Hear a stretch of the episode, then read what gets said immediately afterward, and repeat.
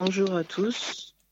Bonjour peuple de Dieu. Bonjour auditeurs de RTA, que vous soyez euh, réguliers ou pas. Soyez abondamment bénis dans le nom de Jésus-Christ. Je remercie l'Éternel parce que je sais qu'il est au milieu de nous. Il a dit que là où deux ou trois sont assemblés en son nom, il est là. Et donc je crois qu'il a déjà commencé à parler. Et euh, je crois que ce matin, nous allons l'entendre. Et je dis nous parce que cela me concerne aussi, bien entendu. Michael, tout à l'heure, a prié et dans sa prière, elle a dit que justement le Seigneur nous permette d'entendre, qu'il bénisse notre entendement. Donc je vais, vous, enfin, je vais lire avec vous dans Romains 10, Romains 10, versets 16 et 17.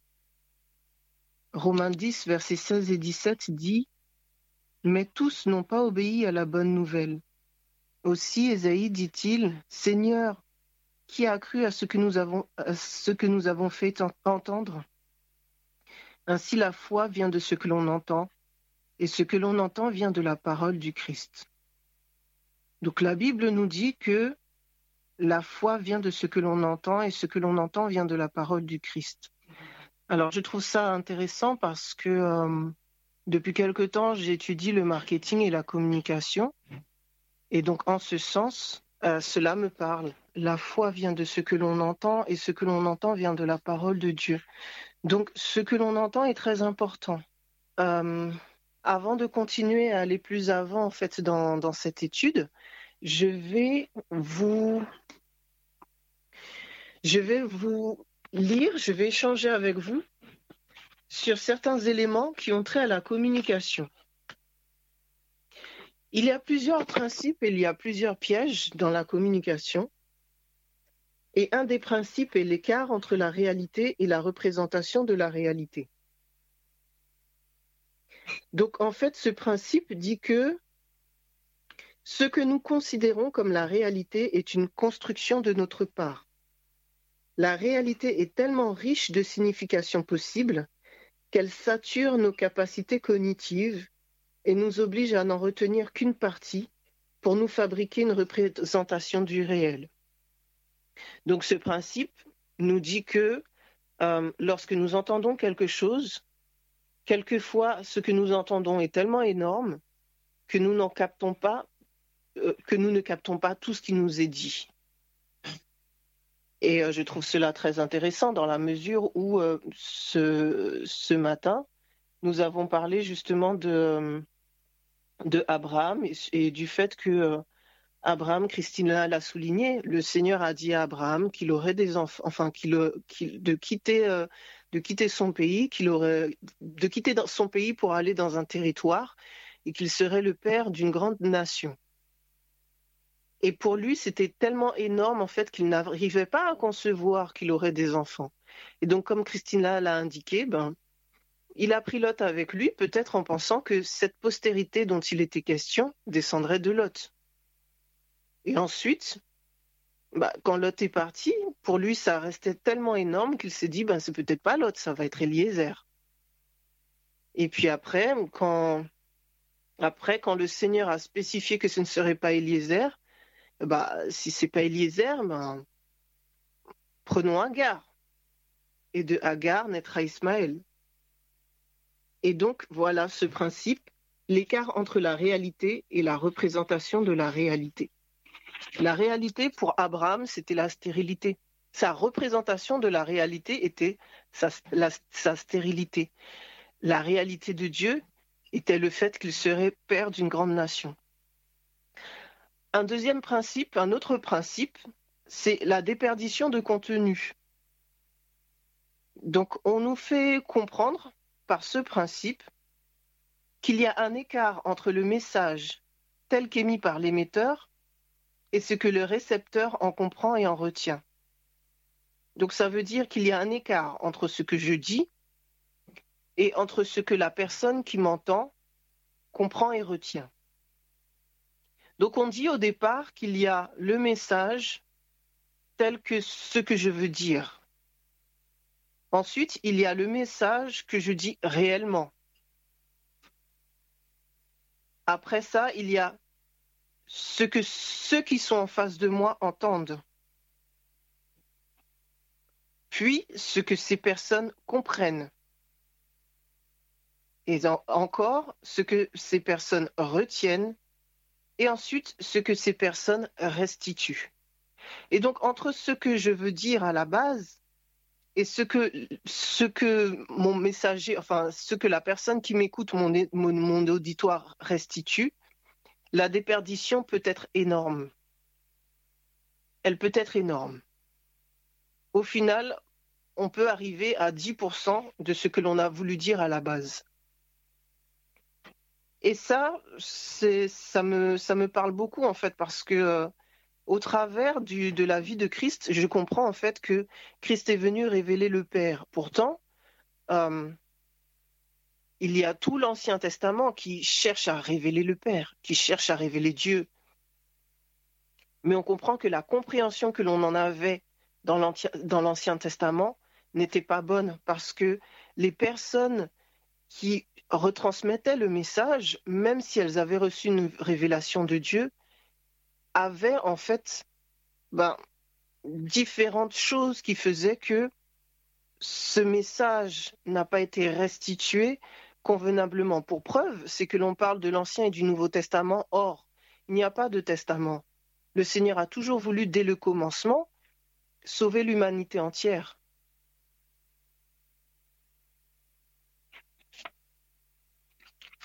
Un autre principe c'est donc l'importance du récepteur, c'est-à-dire l'importance de la personne qui écoute. Peu importe celui qui communique, il doit tenir compte de celui qui va recevoir le message. Et en fonction de celui qui doit recevoir le message, on ne peut pas communiquer de la même manière. Si vous avez des, enfants de différents âges, si vous avez plusieurs enfants, vous savez très bien qu'ils ont des sensibilités différentes. D'autant plus s'ils sont de sexe différent, s'ils sont d'âge différent. En fonction de chaque enfant, vous direz la même chose, mais autrement. Et là aussi, c'est la raison pour laquelle, par exemple, on voit qu'il y a quatre évangiles. C'est le même message. Et pourtant, il y a des différences. Donc ça, c'était quelques principes de communication. Et je vais vous parler aussi de quelques pièges dans la communication. Et après avoir vu tout cela, on va retourner dans la parole de Dieu. Un piège, c'est le jugement. En fait, une information est filtrée par ce que l'on appelle le cerveau limbique. C'est le lieu des émotions et des jugements. Ça veut dire qu'à partir du moment où l'on vous dit quelque chose, vos émotions, vos jugements vont entrer en jeu. Ça, ça ne, peu importe la clarté du message, peu importe la clarté de l'information, nos émotions et nos jugements peuvent nous enfermer dans une sorte de prison mentale qui nous empêche de voir les choses autrement. Là encore, je vais reprendre le cas d'Abraham.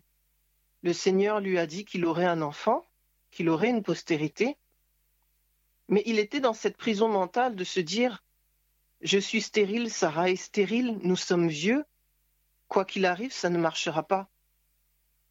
Donc ses émotions, c'était que c'est trop, c'est impossible. Un autre piège, ce sont les croyances. Nos croyances par rapport à tout ce, tout ce que nous avons vécu avant, et l'indication que, l'on touche à, une croyance qui est profondément ancrée se répète notamment dans l'aspect répétitif des situations. Et là encore, on le voit avec Abraham, au-delà du jugement, au-delà de ses émotions, parce que son émotion aurait pu partir. Mais il y avait plus ancré sa croyance, sa croyance qu'il était impossible qu'il ait un enfant. Et encore une fois, il a d'abord pris Lot, puis ensuite il s'est dit Eliezer, puis ensuite, il y a eu Ismaël. Et enfin, il y a eu Isaac. Il y a aussi un autre piège, c'est la pensée binaire. La pensée binaire, c'est les choses sont vraies ou fausses. on est bon ou on est méchant. On pense aux autres ou on est égoïste. Et ça, c'est quelque chose qui nous touche beaucoup. Et donc, ça fait qu'on regarde Dieu au travers de ce prisme. Dieu est un Dieu d'ordre. Soit il est ordre, soit il est amour. Soit il est justice, soit il est compassion. Et donc, souvent, quand des personnes nous parlent de la Bible, elles nous en parlent selon un, prisme. Dieu est un Dieu d'ordre, il faut faire les choses comme ça. Si tu ne les fais pas comme ça, alors Dieu ne t'acceptera pas. Pourtant, Dieu est amour et Dieu cherche à pardonner. Et à ce moment-là, on n'arrive pas à faire, euh, on enferme Dieu. On est en train de créer une image taillée. Il y a aussi un autre piège qui est le langage déresponsabilisant. Il faut, tu dois, c'est comme ça. Ce sont des, des, habitudes de langage qui paraissent très responsables et très dignes. On a toujours fait comme ça, mais qui en fait expriment le fait que l'on est esclave d'une pensée, esclave de quelque chose qui ne nous appartient pas. Bien souvent, dans nos croyances, le il faut, tu dois, c'est comme ça, ne naît pas de la relation que nous entretenons avec le, Seigneur, mais de ce que nous, nous avons appris de Dieu au travers de nos parents, au travers de l'Église, au travers des personnes qui euh, nous ont conduits à Christ, mais pas au travers de Dieu, pas au travers de la lumière qui est Christ lui-même. Christ est venu, on l'a dit à plusieurs reprises sur cette radio, Christ est venu pour révéler le Père, Christ est la vérité. Tout ce qui est écrit dans la Bible doit se lire au travers de Christ. Christ est le prisme, Christ est la clé de lecture. Parce que justement, comme je viens de l'expliquer auparavant, les êtres humains sont remplis de biais, de biais cognitifs, de biais au niveau de leurs pensées, de biais au niveau de leurs convictions, de biais au niveau de leur jugement.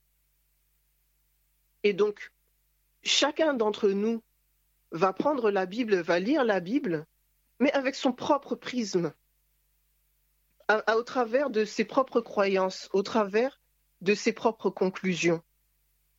Et en fonction du nombre de biais que nous aurons à l'esprit, nous croirons avoir raison.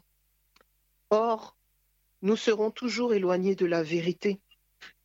Et alors, pourquoi, en fait, j'ai parlé de tout ça? Parce que le verset de base était la foi vient de ce que l'on entend, et ce que l'on entend vient de la parole de Dieu.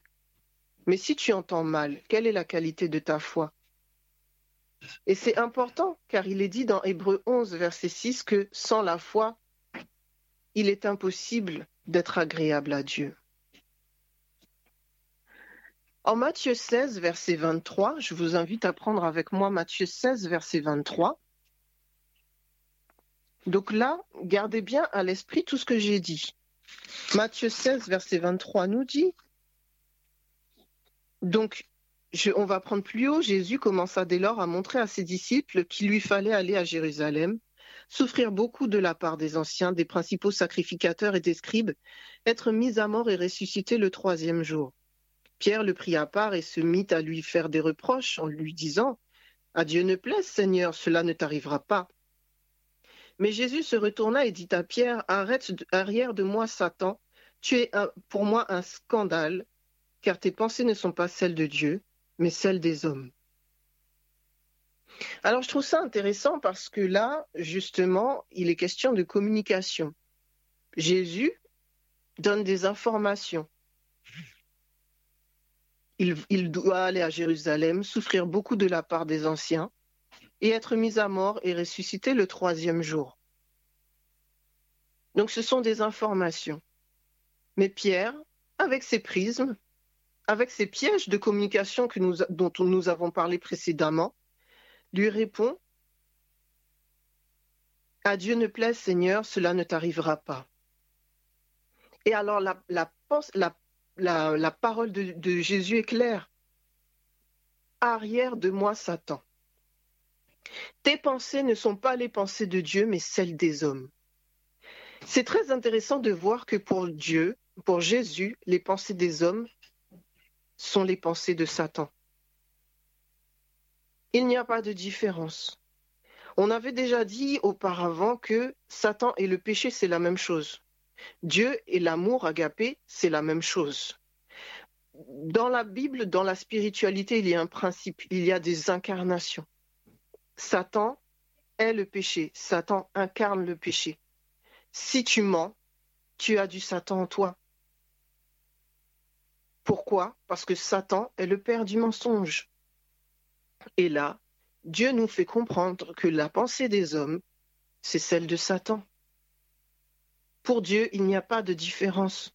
Il n'y a pas d'un côté la pensée humaine et de l'autre la pensée, euh, démoniaque. La pensée humaine et démoniaque ont la même source, Satan. Et donc c'est intéressant parce que Marc 8, verset 33 dit, Arrière de moi, Satan, tu ne conçois pas les choses de Dieu, tu n'as que des pensées humaines.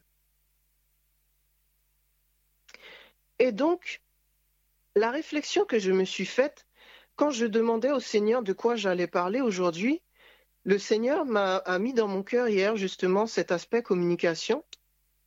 Et puis je me trouvais dans un lieu et euh, je ne sais plus pourquoi. Enfin, j'ai entendu des personnes qui parlaient et j'ai entendu distinctement le mot distorsion ça m'a frappé parce que je me suis dit, oui, c'est ça, distorsion.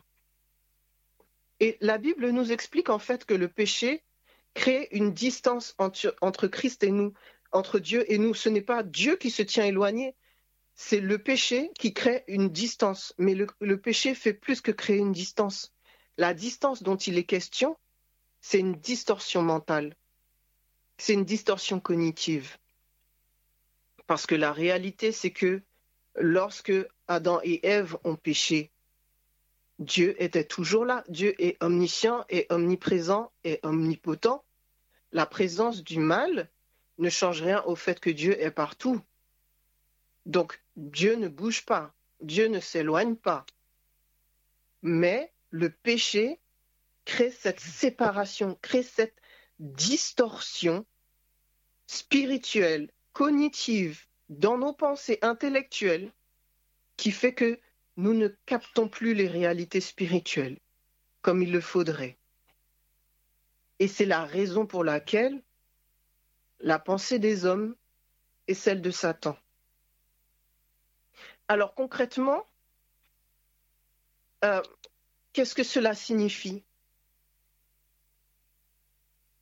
Dans Matthieu 16, verset 23, Jésus dit que Arrière de moi, Satan, tu es pour moi un scandale. Je suis allée chercher la, la définition de scandale et j'ai trouvé ce qui paraît incompréhensible et qui par conséquent pose problème à la conscience, déroute la raison ou trouble la foi. Donc la pensée des hommes est incompréhensible à Dieu et par conséquent, elle pose un problème à la conscience humaine et elle déroute la raison et elle trouble la foi. Or, la foi vient de ce que l'on entend et ce que l'on entend vient de la parole de Dieu. Mais le problème, c'est que l'on entend la parole de Dieu avec des pensées des hommes qui troublent la foi. Ça pose un problème ça pose un problème. Alors on va justement parler du trouble de la foi. Dans Matthieu 17, euh, entre, du verset 14 au verset 21, il est question de la guérison d'un démoniaque. Nous allons lire ensemble. Donc, Matthieu 17 à partir du verset 14 qui dit Lorsqu'ils furent arrivés près de la foule, un homme vint se jeter à genoux devant Jésus et dit Seigneur, aie pitié de mon fils qui est lunatique et malade. Il tombe souvent dans le feu et souvent dans l'eau. Je l'ai amené à tes disciples et ils n'ont pu le guérir. Jésus répondit Race incrédule et perverse, jusqu'à quand serai-je avec vous? Jusqu'à quand vous supporterai-je? Amenez-le amenez moi ici. Jésus menaça le démon qui sortit du garçon et celui-ci fut guéri à l'heure même.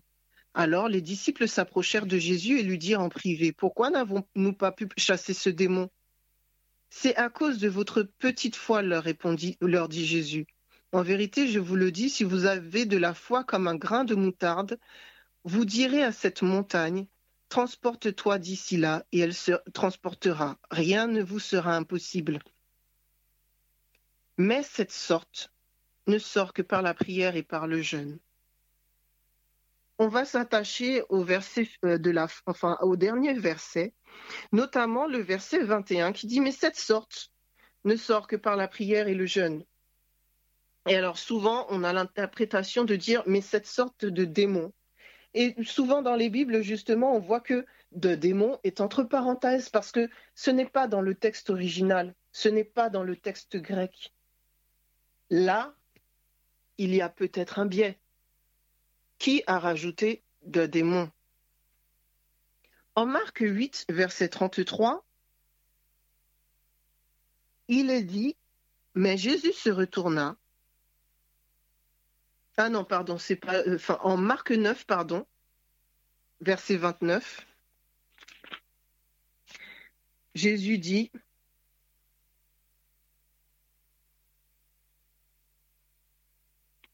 Alors, excusez-moi, j'ai dû me tromper.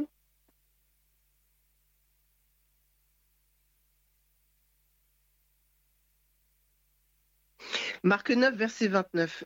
Il leur dit, cette espèce ne peut sortir que par la prière. Et là encore, deux démons est entre parenthèses. Et si en fait Dieu parlait d'une espèce qui n'est pas un démon, qui n'est pas le démon, un démon tellement difficile qu'on arrive à sortir? Ce qui est important, c'est le verset 19 dans Marc 9. Jésus leur répondit, race incrédule, jusqu'à quand serai-je avec vous? Jusqu'à quand vous supporterai-je? Race incrédule.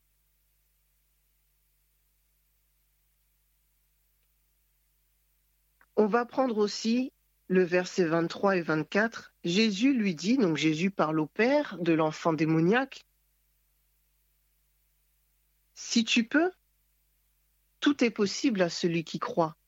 Parce que le père de l'enfant démoniaque dit à Jésus, si tu peux le sauver.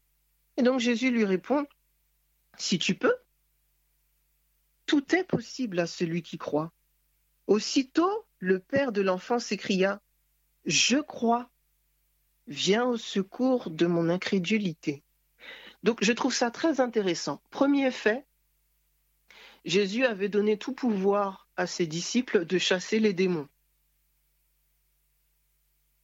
Il l'avait déjà fait. Les, disciples étaient déjà, partis deux par deux en expédition, allant de ville en ville, chassant les démons, guérissant, les malades, bénissant. Ils sont venus ils sont revenus vers Christ. Ils ont fait leur rapport, victoire sur victoire. Donc premier fait, Jésus avait donné à ses disciples la possibilité, le pouvoir sur toutes sortes de démons et de maladies, sur toutes sortes. Ça veut dire tout pouvoir. Deuxième fait, Jésus dit, tout est possible à celui qui croit. Troisième fait, Jésus traite les disciples de race incrédule et pervers. Quatrième fait, Jésus leur dit, cette espèce ne peut sortir que par le jeûne et la prière, ou que par la prière, suivant les versions. Jésus ne parlait pas, n'était pas en train de dire que certains démons ne peuvent sortir que par le jeûne et la prière. Jésus était en train de dire que cette espèce, c'est-à-dire cette incrédulité, ne sort que par le jeûne et la prière. Effectivement, l'incrédulité ne sort que par le jeûne et la prière. Jésus a traité sévèrement les disciples de race incrédule et perverse. Pourquoi? Parce que le Seigneur leur avait déjà donné tout pouvoir. Ce n'est pas le démon qui était difficile à faire sortir. Le démon s'est joué d'eux parce que la manifestation démoniaque était, on va dire, entre guillemets, grandiose pour eux. Ils ont vu quelqu'un qui se jette, qui écume, qui crache, qui crie, qui, fait plein de choses. Les disciples, fiers, confiants, sont arrivés. Ils ont commencé à chasser l'esprit mauvais. Et l'esprit mauvais a commencé à manifester encore plus sa présence. Cela ne veut pas dire qu'il n'était pas en train de lâcher prise. Quand les disciples ont vu ça, ils se sont mis à douter. Le problème ne venait pas de l'esprit mauvais, le problème venait du doute chez les, chez les apôtres. Le doute, cette forme d'incrédulité, est né dans leur esprit. Parce que justement, la communication n'était pas passée correctement. Eux ont compris quand le Seigneur leur a dit, je vous donne le pouvoir de chasser les esprits mauvais, les, les démons, les maladies. Ah ben, on a le pouvoir et ce pouvoir est tellement grand qu'il n'y aura pas de combat. Il suffira qu'on dise au nom de Jésus, en un claquement de doigts, la chose va se faire. C'est ça qui les a trompés. Parce qu'ils étaient persuadés que tout devait arriver d'un coup. Pourtant, même pour Jésus, on se rend compte que certains miracles, que certaines guérisons sont progressives. Il y a une fois où, par exemple, Jésus a dû, euh, comment dire, euh, toucher ou mettre de la bouche, je ne sais plus, excusez-moi, plusieurs fois sur un aveugle afin qu'il le revoie. Toutes les guérisons, tous les miracles ne sont pas forcément instantanés. Mais les apôtres étaient dans leur biais cognitif, dans leur distorsion de comprendre que quand Dieu dit c'est comme ça, comme ça, comme ça, comme ça. Et lorsqu'ils ont vu que la réalité qu'ils avaient créée dans leur esprit ne correspondait pas à ce qui se passait, ils ont commencé à douter de la parole de Dieu. Le problème ne venait pas de l'ordre qu'ils avaient reçu. Le problème venait de vos pensées ne sont pas les pensées de Dieu, mais celles des hommes, donc celles de Satan. Vous ne concevez pas les choses de Dieu, vous n'avez que des pensées humaines. Et face à ça, le Seigneur n'a pu que répondre, race incrédule et pervers. On a tendance à croire que, euh, des fois on nous dit ah non, il faut pas douter, il faut pas douter. Et puis si on commence à douter, ah tu n'as pas de foi. Non, nous avons tous la foi. Parce que la foi est un don. À partir du moment où tu crois en Dieu, à partir du moment où tu acceptes Dieu, Dieu te donne de la foi. Car la foi est un don. Et dans Romains 12, verset 3, on va prendre ensemble Romains 12, verset 3. Il est dit,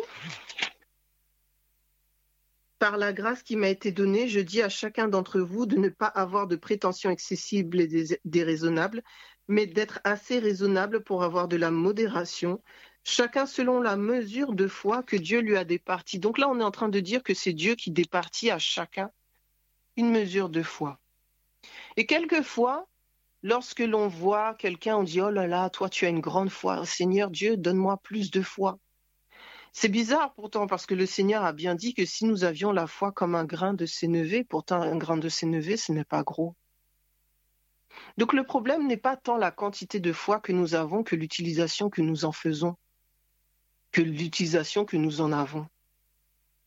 Parce que le Seigneur dit bien que si nous avions une foi comme un grain de sénévé, nous pourrions dire à la montagne de se déplacer, elle se déplacerait. Moi, ce qui me marque dans ça, c'est qu'il est question d'une graine. Dans une graine, il y a toute la potentialité d'un arbre. Ce qui signifie que tu n'as pas besoin d'avoir une grande foi. Il suffit que tu aies une foi dans un grand Dieu. Si tu as une foi qui est petite comme une graine, elle contient quand même toute la potentialité de Dieu. Et si tu as une foi qui est grosse comme une pierre, elle comprend aussi toute la potentialité de Dieu. Parce que Dieu, lui, ne change pas. Que ta foi soit graine ou que ta foi soit pierre, cela ne change rien pour Dieu. Et il est important que nous comprenions que ce qui est important, justement, c'est c'est cette connexion avec Dieu. Cette connexion avec la toute, puissance, la toute potentialité de Dieu. Oui, c'est important parce que Dieu veut nous parler. Dieu veut nous faire aller au-delà. Il veut nous donner infiniment abondamment au-delà de tout ce que nous pouvons penser ou imaginer. Et le problème, c'est que nous n'y arrivons pas parce que nous ne captons pas. Alors quelquefois, au lieu de demander une grande foi, il faut demander au Seigneur, Seigneur Dieu, ôte de mes pensées tout ce qui fait barrière. ôte de mes pensées tout ce qui vient de l'homme, tout ce qui vient de Satan. Il nous faut apprendre, mes amis, à écouter Dieu. Parce que à ta naissance, le Seigneur a déjà tout mis en toi. Il a tout mis, tu es une graine. Il a mis en toi la foi dont tu aurais besoin, les dons dont tu aurais besoin, les capacités dont tu aurais besoin. Il a mis en toi une destinée. Il a mis en toi tout ce qu'il faut pour une vie pleine et abondante. Il a mis en toi la santé. Il a mis en toi tes qualités. Il a mis en toi tes rêves. Il a mis en toi des projets. Mais après, il y a quelqu'un qui vient. Ce quelqu'un, c'est Satan.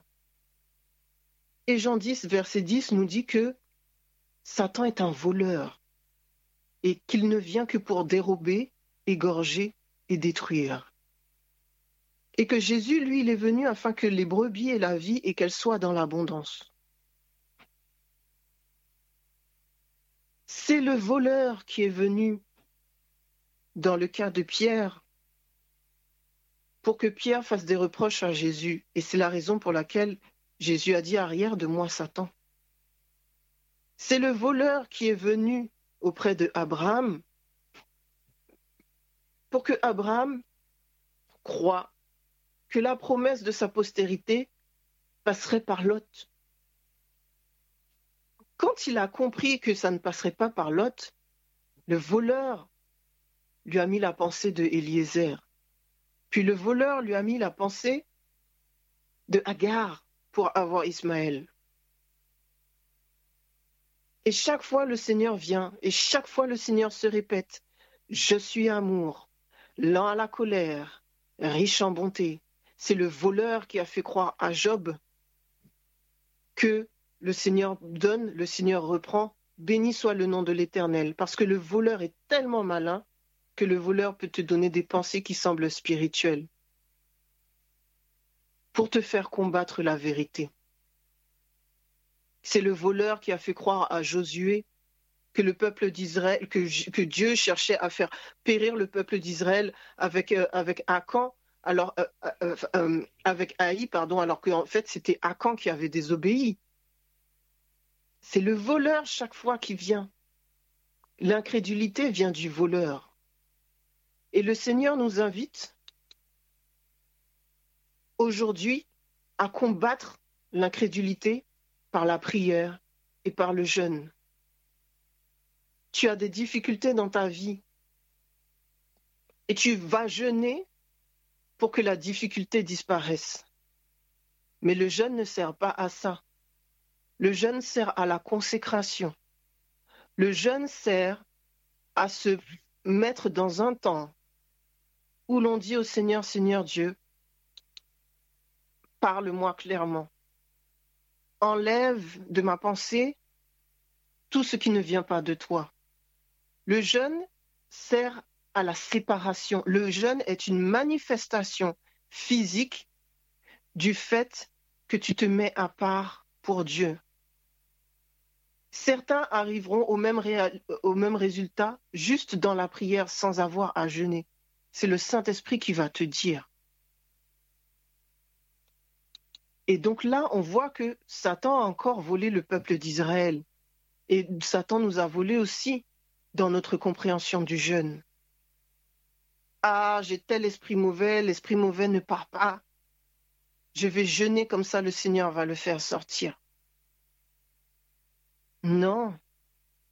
Parce que le Seigneur a déjà mis en toi toute l'autorité nécessaire pour faire partir l'esprit mauvais.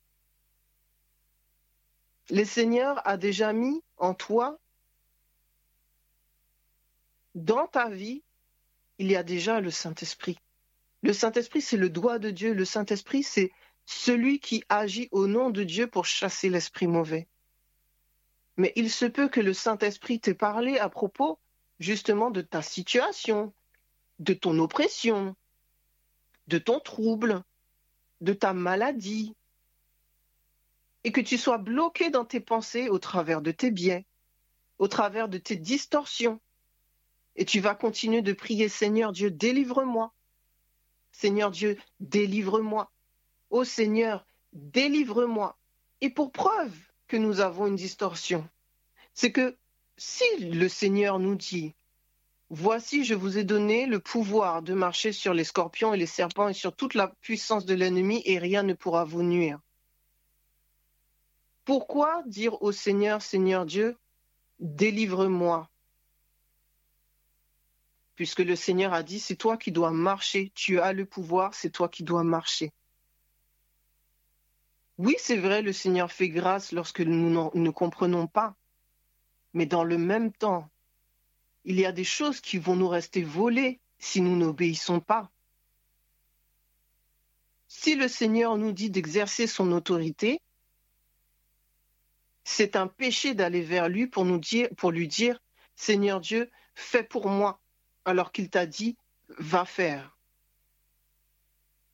Pour la libération d'Israël, le Seigneur n'est pas allé lui-même. Il a envoyé Moïse. Pour ta libération, le Seigneur peut très bien envoyer quelqu'un, mais le Seigneur peut très bien te dire aussi fais. Es-tu prêt à entendre la voix qui va te dire de faire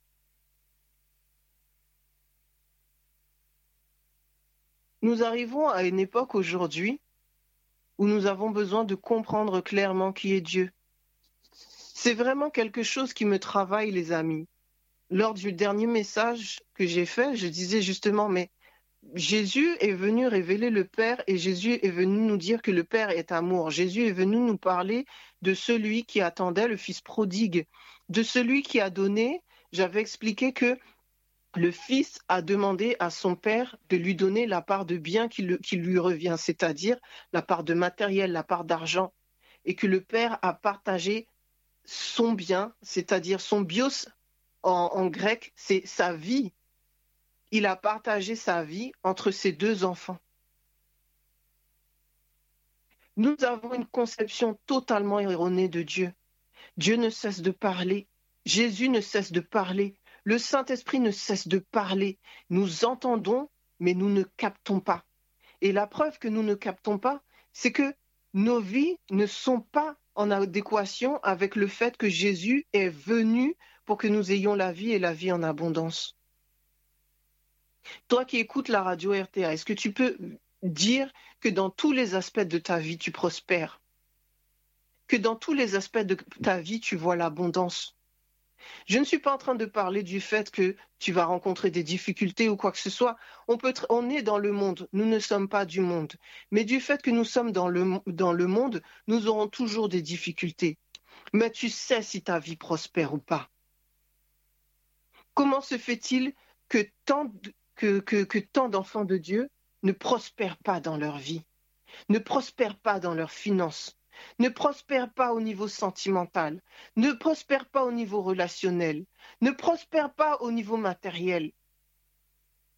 Et je m'inclus, je ne prospère pas dans tous les plans. Mais plus je comprends que j'ai besoin de comprendre, plus je comprends que Dieu est profondément Père et que je dois le regarder comme le meilleur des pères, à la fois père et mère. Il ne peut pas faire moins qu'un bon père et une bonne mère ensemble peuvent faire sur terre. Et je l'avais dit la dernière fois, nous sommes là, nous sommes en train de supplier l'Éternel, oh papa, donne-moi un mari, oh Père éternel, donne-moi un homme, oh Seigneur, je t'en prie, donne-moi un travail, oh, oh Dieu des cieux, donne-moi une maison, comme s'il ne voulait pas. Comme s'il ne voulait pas. Vous là, qui écoutez la radio, vous avez soit eu un père, soit une mère aimante. Soit vous-même, vous êtes devenu père ou mère et vous, vous faites le meilleur pour vos enfants. Ou si vous n'avez pas eu un père ou une mère aimante, vous avez eu une figure d'autorité qui vous a aimé. Imaginez que la personne qui vous aime le plus au monde, imaginez qu'elle soit en capacité de vous donner un travail alors que vous êtes au chômage. Est-ce que cette personne-là, sachant que vous êtes au chômage et, vous aimant, ne vous donnera pas le travail? Comment on peut s'imaginer que Dieu ne veut pas nous donner du travail? Comment on peut s'imaginer que Dieu ne veut pas nous donner une maison? Comment on peut s'imaginer que Dieu ne veut pas nous donner un homme ou une femme? Comment on, peut s'imaginer que Dieu ne veut pas la conversion des gens que nous aimons?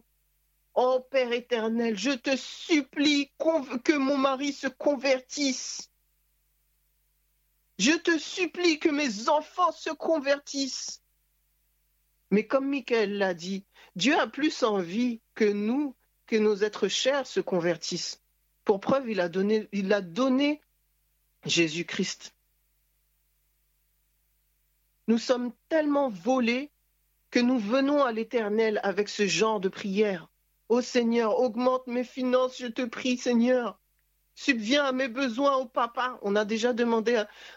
Mes enfants sont à la maison, mes enfants, la plupart du temps, même quand j'essaye de cacher certains aliments, s'ils veulent manger, ils voient qu'il y a des choses qui les intéressent, ils ne demandent même pas, ils se servent, ils mangent. Quel genre de vie vivons-nous? Quel genre de relation avons-nous? Quel genre de communication entretenons-nous avec Dieu? Quel genre de communication entretenons-nous avec Dieu? Quel genre d'image taillée nous avons fait de Dieu? Et puis après, nous disons, ah, celui-là n'honore pas bien le sabbat, Dieu ne va pas écouter ses prières. Ah, celui-là ne, fait pas ci ou ça, Dieu ne va pas écouter ses prières. Ah, ça, et puis, en croyant que nos prières sont meilleures. Mais ce que Jésus a dit aux apôtres à, à ce moment-là est valable pour nous aussi. Race incrédule et pervers. Jésus nous regarde avec amour. Mais il a quand même dit aux apôtres, c'est grave, race incrédule et perverse, jusque à quand resterai-je avec vous? Heureusement pour nous que Dieu est amour. Heureusement pour nous que Dieu est agapé. Car la vérité, c'est que nous nous mettons à la face de Dieu jour après jour et plusieurs fois par jour notre incrédulité et notre perversité. Et c'est la raison pour laquelle le Seigneur, après, a dû demander à Abraham, donne-moi ton fils, pour briser cette incrédulité. C'était nécessaire pour briser l'incrédulité. L'incrédulité, ce n'est pas l'absence de foi. L'incrédulité, c'est l'expression du doute. L'incrédulité, c'est une sorte de, de chose, de bactérie ou de virus qui, entre dans ton organisme ou qui était déjà et qui s'active et en s'activant, elle peut neutraliser plus ou moins ta foi. Elle peut te faire avoir une maladie auto-immune, c'est-à-dire que ta foi connaît cette distorsion. Car nous avons tous reçu, il nous a tous été départis une mesure de foi. Or, sans la foi, il est impossible de lui plaire, d'être agréable à Dieu.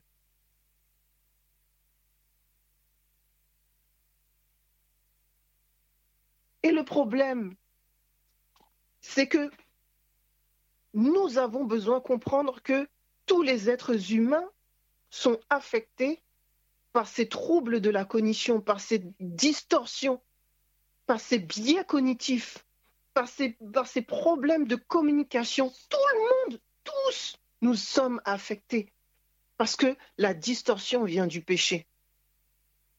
Ce qui fait, mes amis, que même ceux qui ont écrit la Bible, même ceux dont on entend parler dans la Bible, étaient affectés par ces distorsions. Le seul qui ne l'était pas, c'était Christ. Et c'est la raison pour laquelle je redis encore, on ne peut pas lire la Bible, que ce soit l'Ancien ou le Nouveau Testament, sans le passer par le prisme, par le tamis qu'est Christ. Pour preuve, Jésus a dit, Or, si vous aviez une foi comme un grain de sénévé, c'est-à-dire une foi toute petite, vous seriez en capacité de déplacer les montagnes. C'est Jésus qui le dit. Donc ça veut dire que c'est une parole d'autorité. Maintenant, prenons 1 Corinthiens 13, verset 12. 1 Corinthiens 13, verset 12. Verset 2, pardon. Donc là, c'est Paul qui parle et Paul parle de l'amour. Et quand j'aurai le don de prophétie et la science de tous les mystères et toute la connaissance, quand j'aurai même toute la foi jusqu'à transporter des montagnes, si je n'ai pas l'amour, je ne suis rien. Quand vous lisez la, la phrase, quand j'aurai même toute la foi jusqu'à transporter des montagnes, ça ne donne pas l'impression qu'il faut avoir une grosse foi pour transporter des montagnes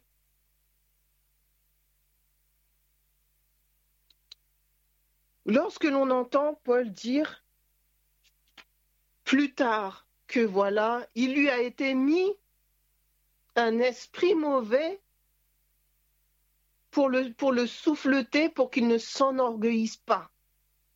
Ça, j'en ai déjà parlé, mais je suis obligée de revenir dessus. Jésus est amour. Jésus est venu pour détruire les œuvres du diable, mais oh, Paul a un problème d'orgueil. Donc, Dieu va envoyer un esprit mauvais chez Paul pour, pour que Paul ne tombe pas dans l'orgueil. Et ça, ça ne dérange personne parce que nous sommes tellement dans nos biais cognitifs, tellement dans nos distorsions mentales que ça ne dérange personne. Et après, Paul dit, Dieu m'a dit, ma, ma, grâce te suffit, donc ça veut dire qu'il doit supporter ça. Alors que la grâce est une puissance de transformation. Tu as un problème d'orgueil, compte sur moi, ma grâce te suffit. Ma grâce va balayer l'orgueil, chasser l'esprit mauvais. Et maintenant, nous continuons d'entendre encore des chrétiens qui disent ah, je suis malade, etc. J'ai demandé au Seigneur de me, délivrer, de me guérir, mais le Seigneur m'a répondu, ma grâce te suffit. Je suis révolté, les, amis, je suis révolté quand j'entends ça. Je n'ai pas fait théologie, je n'ai pas fait de grandes écoles de Bible ou tout ce que vous voulez, je n'ai fait ni grec ni hébreu, mais ce n'est pas logique parce que je suis maman je suis maman. Je ne peux pas concevoir que le Père d'amour, le Père tout-puissant, puisse faire et dire quelque chose comme ça. Ce n'est pas possible. Non, les amis, comprenons. Il est temps pour nous que nous cherchions la face de l'Éternel, que nous nous mettions à genoux. Seigneur Dieu, on m'a dit que tu étais. Seigneur Dieu, On m'a appris que. Mais révèle-toi aujourd'hui à moi. Montre-moi, Seigneur. Toute ma vie, tu m'as parlé. Mais je réalise ce matin que je n'ai pas compris ce que tu m'as dit. Que je n'ai pas compris ce que j'ai lu. Que je n'ai pas compris ce que j'ai entendu. Ou que je n'ai pas suffisamment entendu. Pas suffisamment lu. Aujourd'hui, nous ne pouvons plus dépendre des autres pour notre foi, parce que sinon notre foi sera toujours incrédule, toujours perverse. Il est temps, il est temps aujourd'hui, quand Jésus est mort, le voile a été déchiré.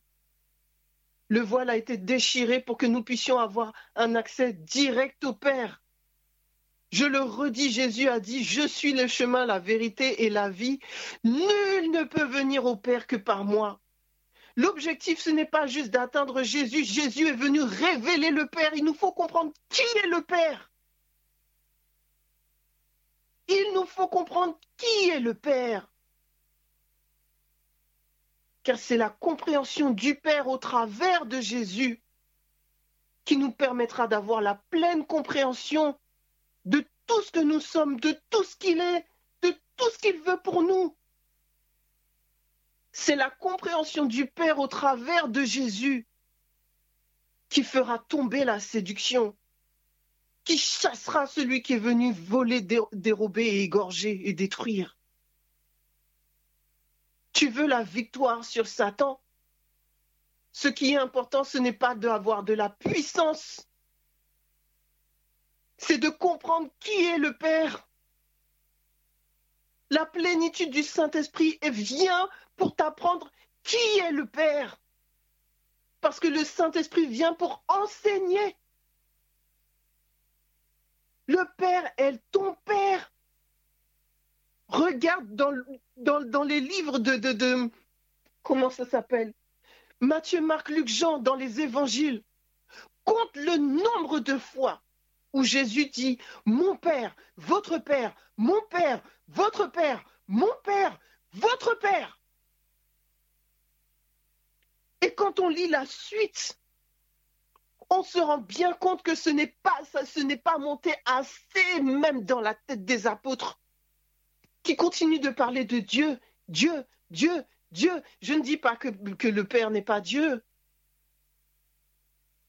mais il y a quelque chose que nous n'avons toujours pas saisi. Alors que Jésus revient bientôt, Jésus a bien dit, il y a plusieurs demeures dans la maison de mon Père. C'est donc que nous allons aller vers, notre Père. Il faut que tu saches chez qui tu vas. Avant de partir, tu dois savoir chez qui tu te rends. Tu dois savoir chez qui tu te rends. Sinon, pourquoi tu veux y aller? Parce que l'éternité, le bonheur, c'est de passer du temps avec Dieu. La vie éternelle, c'est qu'il te connaisse, toi et celui que tu as envoyé. As-tu compris c'est quoi la vie éternelle? Es-tu sûr de vouloir ce qu'est la vie éternelle? Car la vie éternelle, c'est qu'ils te connaissent, toi et celui que tu as envoyé, qu'ils te connaissent, toi le Père. C'était vital pour le Christ de révéler le Père.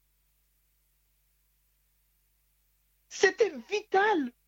C'était tellement important pour lui qu'il a donné sa vie pour nous réconcilier avec le Père. Le Père a envoyé le Fils pour que nous soyons réconciliés.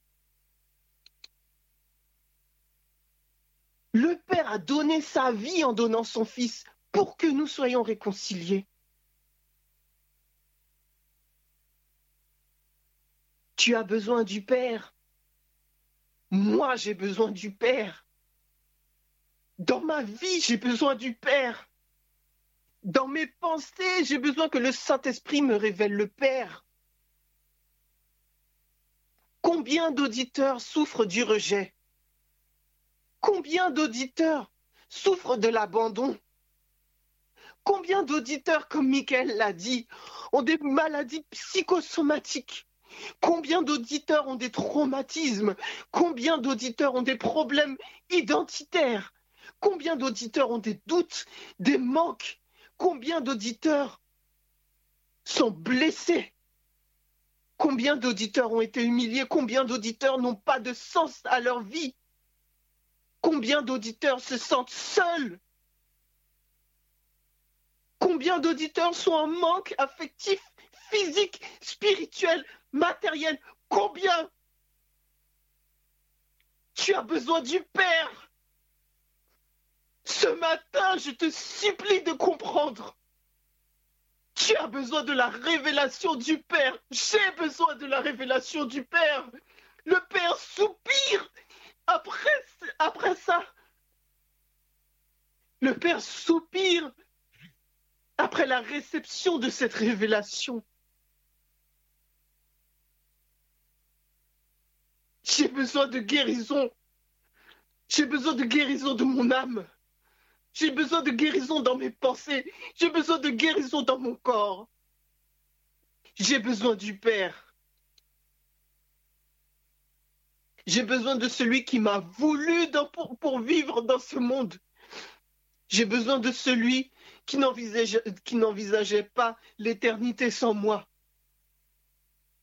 J'ai besoin de celui qui, dans ses pensées, s'est dit, je veux une Evelina. Voilà comment j'envisage son caractère. Voilà comment j'envisage son physique. Tu as des problèmes avec ton physique Voilà comment j'envisage sa couleur de peau, sa couleur d'yeux, ça, la forme de ses oreilles, la taille, comment j'envisage ses cheveux. Voilà comment je veux ma fille. Et pour elle, j'ai des projets de bonheur. J'ai des projets de paix. C'est la semaine de guérison. C'est la semaine de guérison. Guérison émotionnelle, guérison physique. Il nous faut le Père. Nous avons besoin du Père.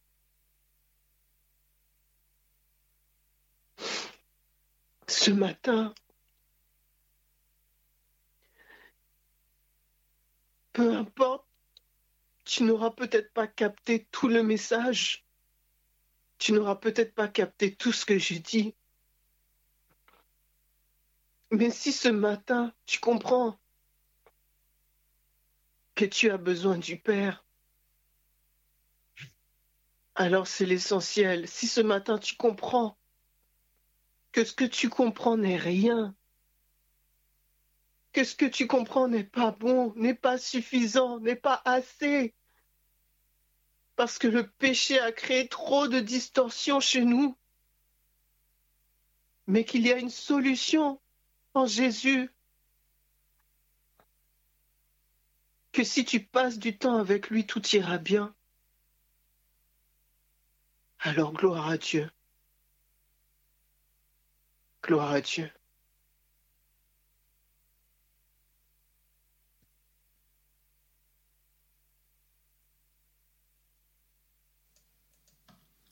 Nous ne pouvons pas terminer ce matin sans passer un temps en tête à tête avec le Christ.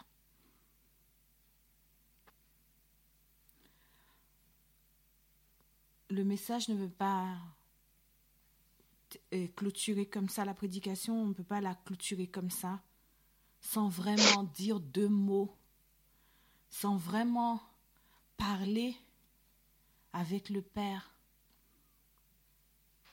nous avons tous besoin de restauration. Nous avons besoin de guérison. C'est le moment de prendre deux minutes, de parler à Dieu. Alors que nous allons prendre ces deux minutes, je vais murmurer un chant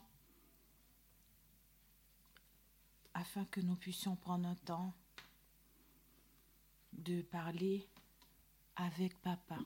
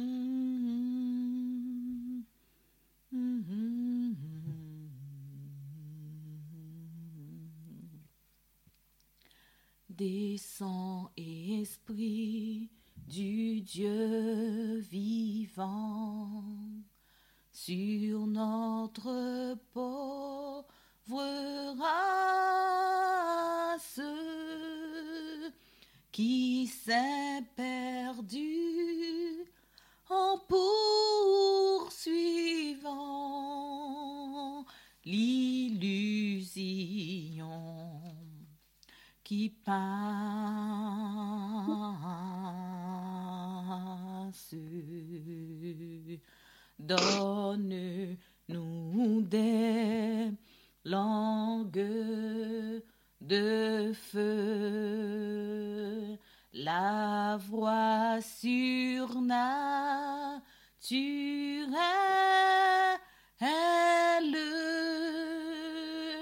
qui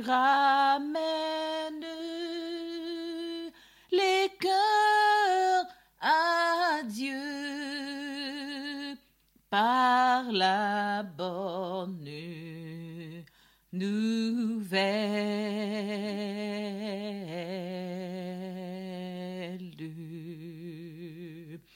de nos ténèbres fait le jour du carreau la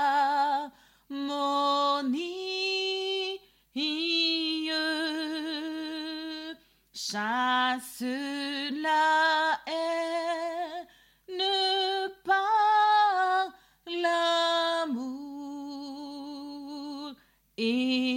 la mort par la vie.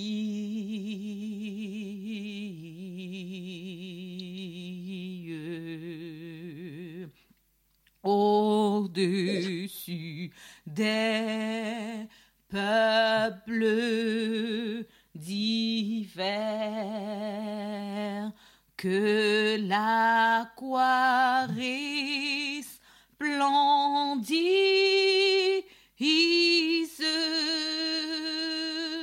au nom de Christ dans l'univers que touche nous fléchissent.